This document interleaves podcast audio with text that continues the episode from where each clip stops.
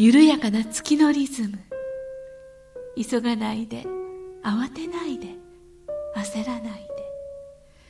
月明かりの中で事の葉を紡ぐ。ここは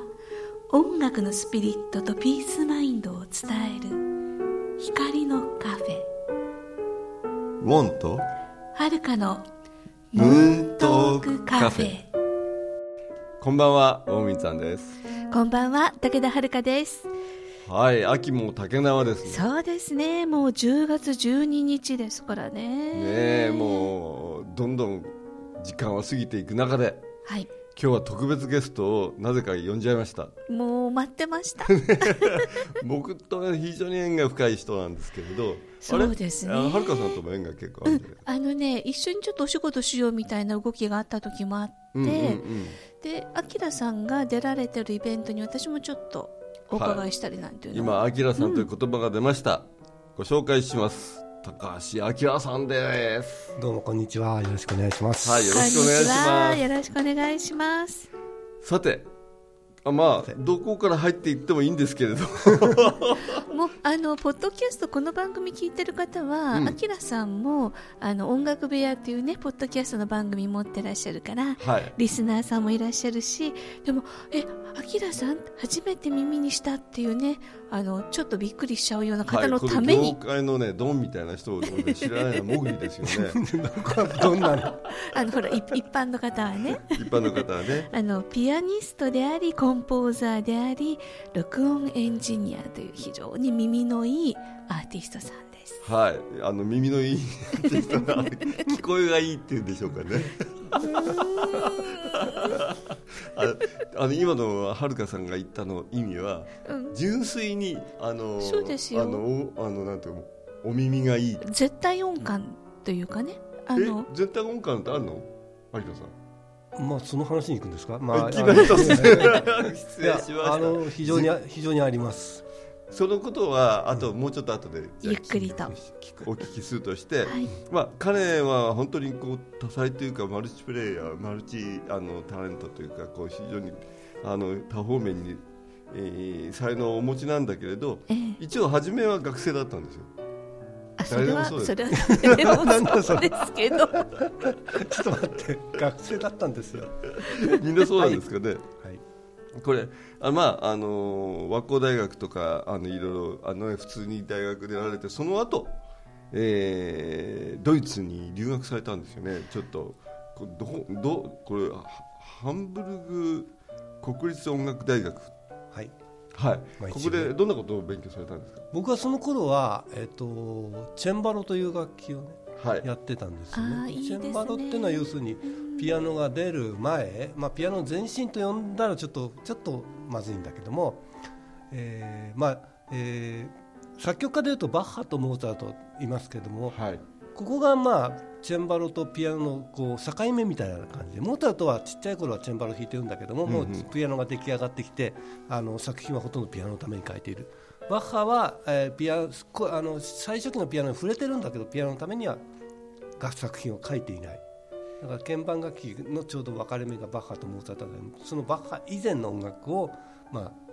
まあ、いわゆる古楽、まあ、クラシック音楽の,、うん、あのあの。ルーツですよね。はい。うんななんでその、まあ、そういう音楽にそのこう系統していったというか勉強しようというふうにこれなんでって言われるとねすっごく恥ずかしいんだけども、うんうん、僕は要するにあの一般大学を出て、うん、それまではこうギター弾いてバンドやったりとかやってたわけですよねずっと、はいはい、ロック少年だったり。あロック少年ですよね、うん、実を言うと僕ね彼からさフェンダーのあのストラトキャスターという楽器をエレキをあの買ったことがあるんですけどね。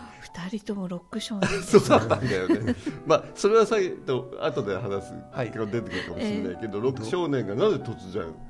だからあのそれでなんかね、えーとまあ、大学を出た時に日本の大学を出た時に、うん、端的に言えばサラリーマンになりたくなかったんですよ。うん。ね、でなんか音楽はやりたいと思っていたけども、うん、やっぱり自分の中でまだこうねそそこでパッとそのプロの道に行くみたいなそんなあれがなかったから、うんうん、で当時すごくクラシックにはもうそうだね。大学の入った時点ぐらいからすごい傾倒していたんで一回ちゃんと学びたいと、うんうんうん、いう気持ちがあってそれでドイツに行こうと、うんうん、なぜか思ったんですよね。で簡単に言うとですね、うんうん、僕の実力だと作曲家とかピアノ家は入れない指揮家も入れない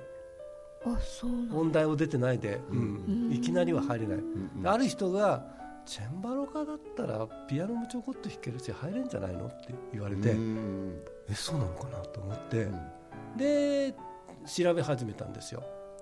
なるほど。なるほど、ね、ちょっと門が緩かった楽器だったってことですね音楽をやりたい人はもうあのある指揮者もそうだったんだけれど、あのともかくあのもうともかく音楽やりたい、うん。えそうなるともうどこでもいいから、うん、まず行こう行っちゃう、入れるところに入ってしまおうと、うん、そういう指揮者もいましたからね。いやあの東宝のね指揮科の人ってチェロ科出身の人すごい多いんですよ、チェロだったら入れる。入れてくれる。でチェロを学びながらだ副科で指揮取りながらだんだんだんだん壊れて。なるほど、あの指揮科っていうのはすごい門が狭いの、うん、あそうなんですか。全部マルチにできなきゃいけないからそれこそね。ピアノもバリバリに弾けて。で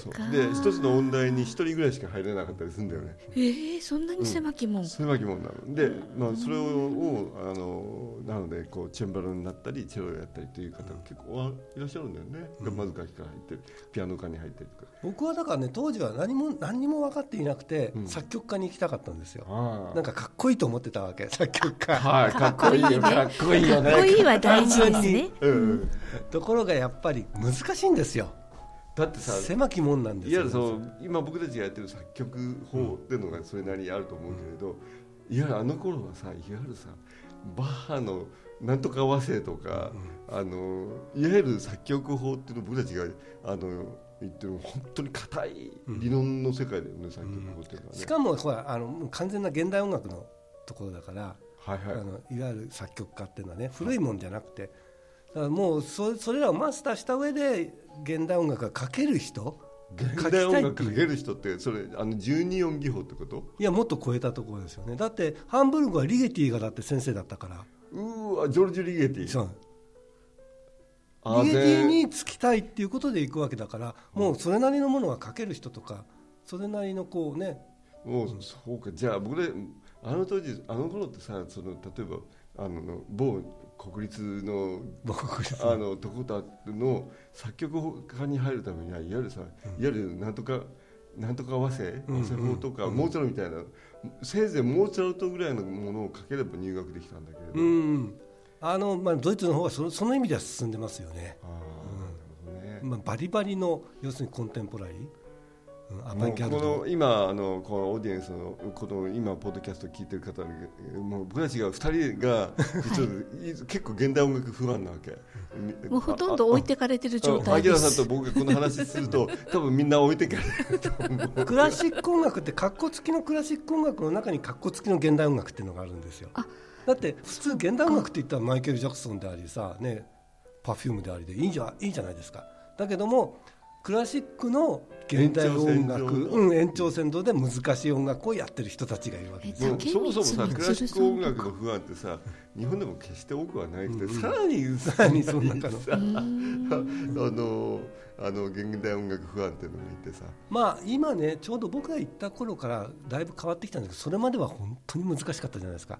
ひたすら。はいはい、うん、でちなみにその前さんはあごめんなさい。アキラさんは現代音楽の勉強したわけ？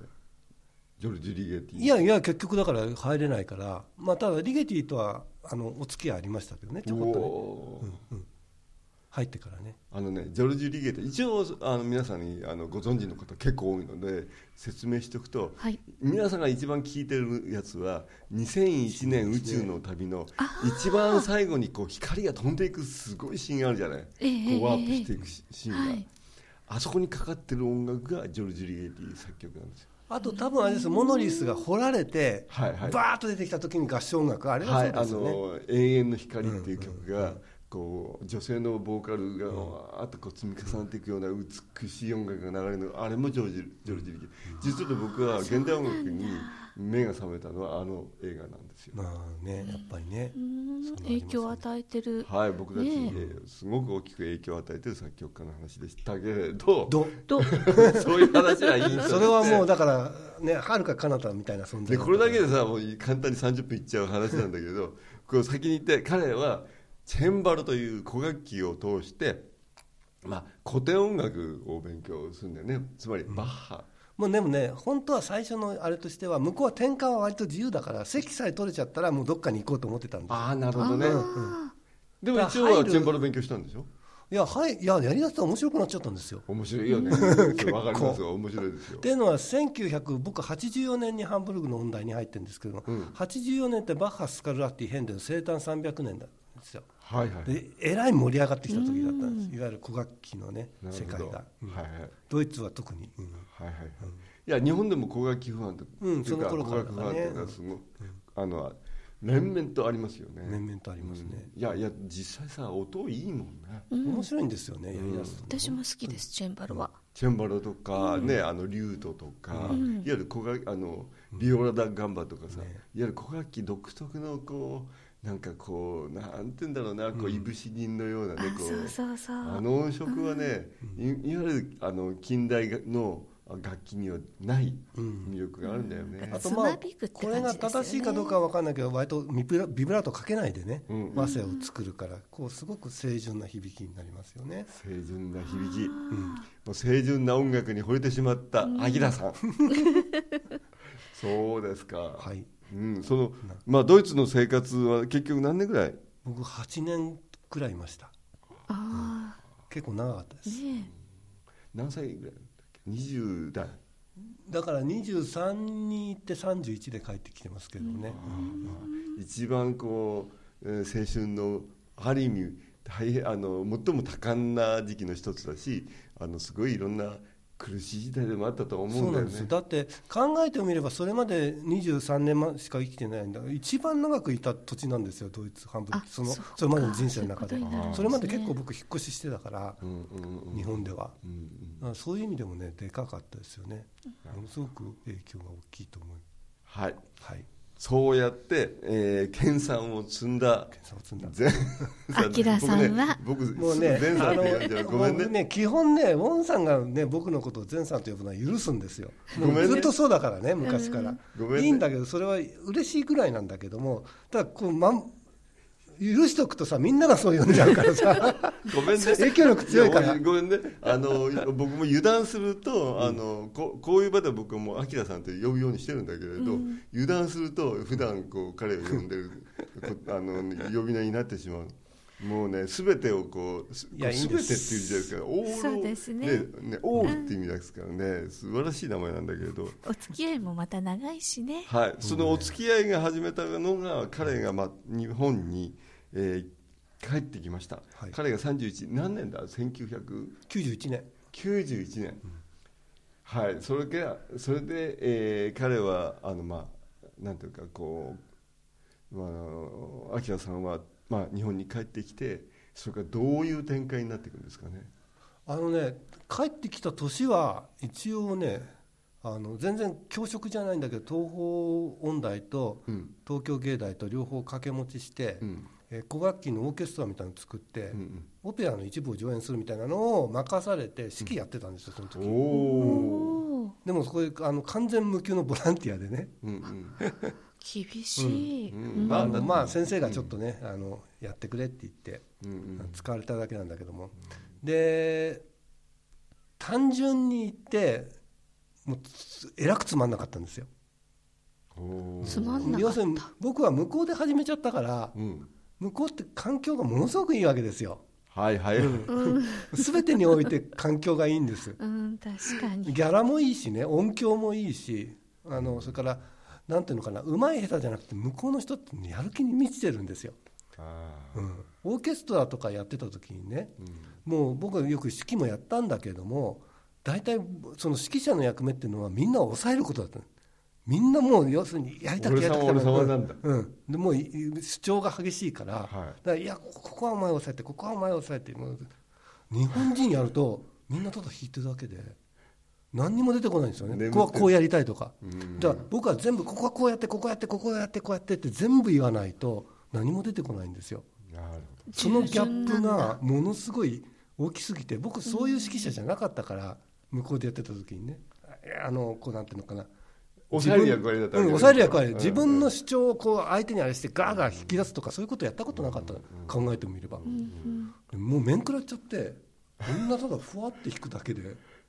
でもう少しちょっとこうやってくれない？とか言いながら。もうちょっとやると僕の思ってるの10分の1ぐらい。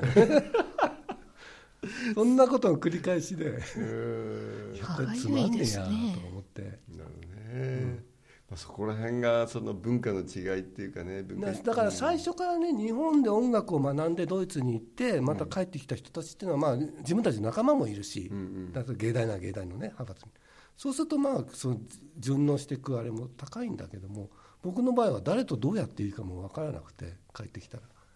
まあ実力はなかったからなんですけどね、はい。まあ、ここら辺の話もすごく面白く深めていくともっとすごく面白くなっていくんだけど先に行っちゃいます。はい先に行っちゃってください、はい、でつまんなかったから僕やめちゃったんですよ音楽。はい。一回。音楽をやめちゃったというやめちゃったですね、うん、もういいやと思って、で前さんは実はそのコンピューターとかねそういうあのこうデジタル系にもすごく強いんだけれど、うん、もうその頃にはデジタルやってたの？それがねだからねちょうどやめやめるきっかけになったのが。ということでお話はまだまだ続いておりますが。はいパワフルになっていきます。うん今日はこの辺でお別れです。はいボンウィンさんと？武田遥でした。また来週。19日にね。おやすみなさい。おやすみ